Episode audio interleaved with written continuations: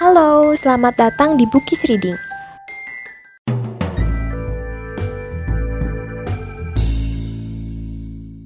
Snow White diceritakan kembali oleh L.M. Cendana.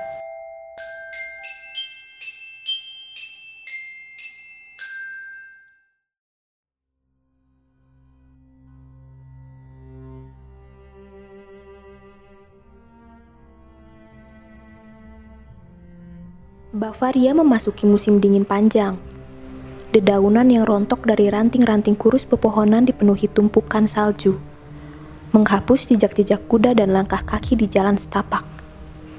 Udara dingin memasuki melewati jendela yang dibuka Ratu Geneva, menyentuh kulitnya yang pucat. Ia memandang hujan salju yang berjatuhan lembut, lantas melanjutkan kegiatan menyulamnya. Tiba-tiba saja, telunjuknya tertusuk jarum sulam, membuatnya memekik. Ratu Geneva yang tengah mengandung itu memperhatikan telunjuknya yang mengucurkan darah. Ia mengulurkan tangan keluar jendela. Darah menetes tiga kali di atas tumpukan salju. Memandangi tiga tetes darahnya, Ratu Geneva tersenyum. Ia mengingat ucapan seorang peramal yang mengatakan bahwa bayi dalam kandungannya akan menjadi seorang putri yang cantik dan sangat dicintai rakyatnya. Ia berdoa agar putrinya memiliki kulit sebersih salju, rambut segelap malam, dan bibir semerah darah. Ia mengidam-idamkan seorang anak yang memiliki budi pekerti, penyayang, dan kuat bagai tangkai mawar berduri. Selang beberapa hari, Ratu Geneva pun melahirkan. Suara tangis bayi perempuan itu memecah kesunyian malam, membangkitkan peri-peri yang terbang mengintip di balik dedaunan, saling berbisik penuh sukacita. Cahaya-cahaya peri bersinar bagaikan kunang-kunang di penghujung senja. Seekor tupai melompat dan bertengger di bingkai jendela. Begitu juga dengan udara dingin yang tiba-tiba berubah hangat.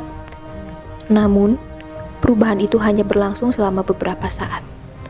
Sebab seketika malam berubah muram dan temaram. Udara kembali terasa, hampir membekukan tubuh. Peri-peri yang berterbangan mendadak mengubah raut wajah begitu mendengar seruan pilu Raja Lothair saat memanggil nama istrinya. Seruan kehilangan yang pedih. Ratu Geneva meninggal beberapa menit usai melahirkan putrinya. Sebelum matanya terkatup rapat, ia sempat menggendong dan memandang putrinya. Bibirnya sempat mengucapkan sesuatu sebelum napasnya tak lagi berembus. Sneewichen. Sneewichen tumbuh menjadi gadis kecil yang lincah dalam asuhan dayang-dayang istana. Saban hari, ia berlari mengitari istana, bermain seperti anak seusianya yang lain. Gadis kecil berambut hitam panjang itu tertawa menghindari kejaran dayang yang memintanya segera mandi.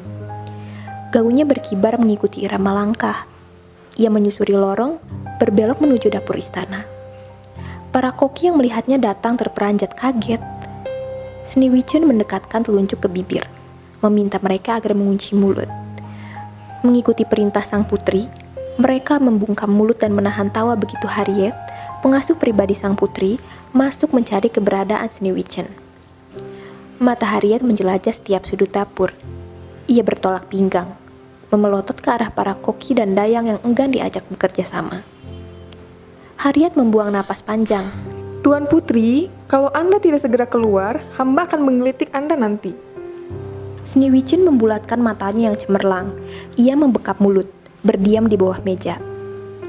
Heh, sungguh tidak sopan mengucapkan kalimat itu kepada Tuan Putri. Tukas Gerda yang menggenggam centong pengaduk sup. Raja Lothair memintaku melakukannya. Harriet menjulurkan lidah ke arah Gerda. Sneewichen mengerucutkan bibir. Ia keluar dari tempat persembunyiannya dengan muka memberengut, membuat Harriet bertolak pinggang.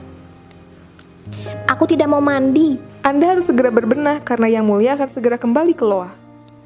Mendengar itu, Sneewichen mengubah ekspresinya. Matanya berbinar seperti bintang. Bibir semerah darahnya mengukir senyum. Kau tidak bohong. Hamba tidak berani berbohong di depan Anda, Tuan Putri. Akhirnya, gadis kecil itu mengangguk. Sebelum melenggang keluar dapur, ia mencomot keju parut dari piring besar dan melahapnya hingga menggerogoti tangan dan mulutnya. Harriet mempersilahkan Sneewichen berjalan lebih dulu.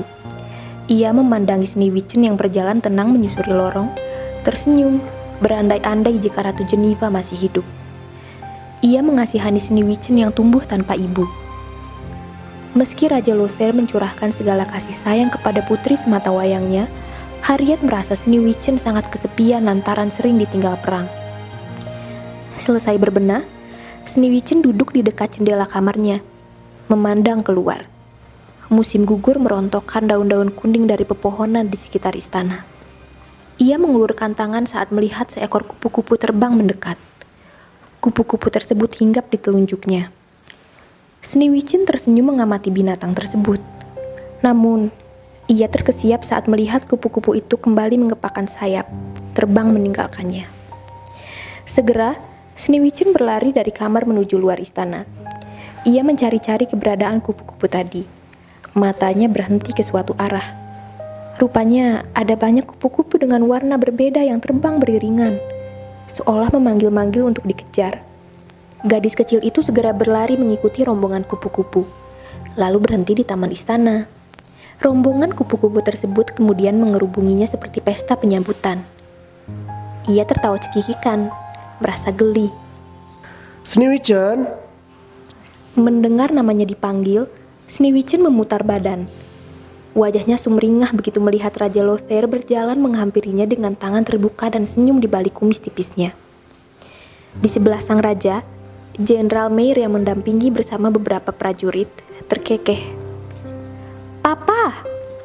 Sneewittchen berlari menuju ayahnya, lantas melompat ke pelukannya. Raja Lothair memeluk erat putrinya setelah cukup lama dan sering pergi berperang demi menuntaskan duka sepeninggal Ratu Geneva dan membawa kemenangan bagi kerajaan Bavaria. Sneewittchen selalu menjadi kesayangan rakyat. Setiap kali diajak ayahnya mengelilingi desa, rakyat serempak bersorak-sorai menyambut dan mendoakannya.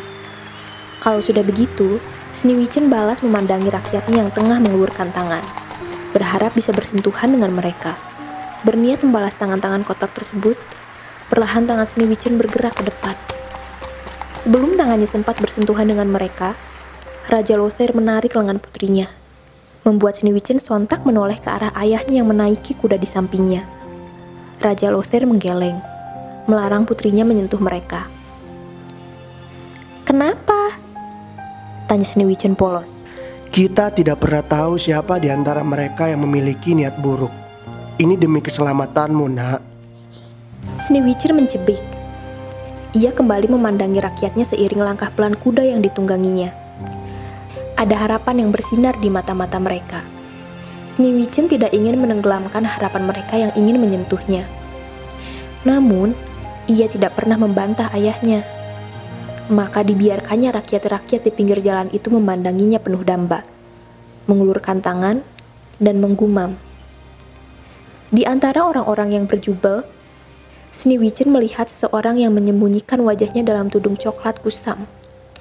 Seorang perempuan, jika ditilik dari bibirnya yang berwarna merah. Perempuan bertudung itu juga mengikuti arak-arakan kerajaan. Kemudian menerobos kerumunan sampai akhirnya tiba di barisan terdepan. Ia lalu mengangkat tangan setengah badan. Sneewittchen tak berhenti memandanginya.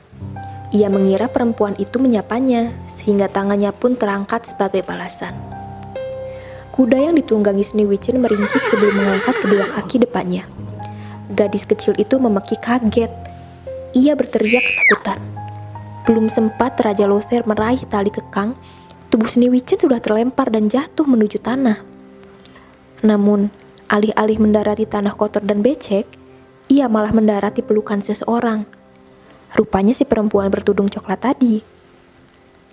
Perlahan, Sneewittchen membuka mata ia mencermati wajah di balik tudung coklat yang tengah menggendongnya. Buru-buru perempuan bertudung itu menurunkan seni wicin dan berlutut di depannya. Maafkan kelancangan hamba yang mulia. Ia memohon ampun karena lancang menyentuh seorang putri. Ekor matanya mengarah ke atas, melirik Raja Lothair yang sedang menghampirinya. Buka tudung jubahmu dan berdirilah. Perempuan itu mengikuti perintah Raja Lothair di hadapan sang raja itu pula lah, ia membuka tudung jubah setelah bangun dari posisi berlutut. Para rakyat bergumam melihat keelokan wajah perempuan itu. Tak terkecuali Raja Luther yang menyunggingkan senyum samar. Siapa namamu? Katharina yang mulia, Raja Lothair memandang Sneewichen. Kau telah menyelamatkan putriku. Aku mengundangmu ke istana sebagai bentuk terima kasih. Akan kuberikan hadiah. Katharina mengangkat dagu sedikit. Pandangannya mengarah menuju Sneewichen. Gadis itu tersenyum ramah. sungguh kehormatan bagi hamba. Terima kasih yang mulia. Katharina membungkukkan badan. Raja Lothair mengangkat Sneewichen dan mendudukkannya di kuda yang ia tunggangi. Sudah kukatakan sebelumnya, sebaiknya kau menaiki kereta kuda. Ujar Raja Lothair. Seandainya tidak ada yang menolongmu, aku tak bisa membayangkan apa yang terjadi. Sneewichen menyeringai geli. Aku hanya ingin menunggang kuda, Papa. Aku sudah tujuh tahun. Kalau sudah besar, kau boleh menunggang kuda ke mana pun. Ini yang terakhir kali. Rombongan kerajaan pun melanjutkan perjalanan. Masih dengan riuh rendah suara rakyat di sekitar mereka. Sneewichen melongo ke belakang melewati tubuh ayahnya. Raja Lothair mengikuti arah pandang putrinya. Akan tetapi, mereka sudah tak menemukan Katharina.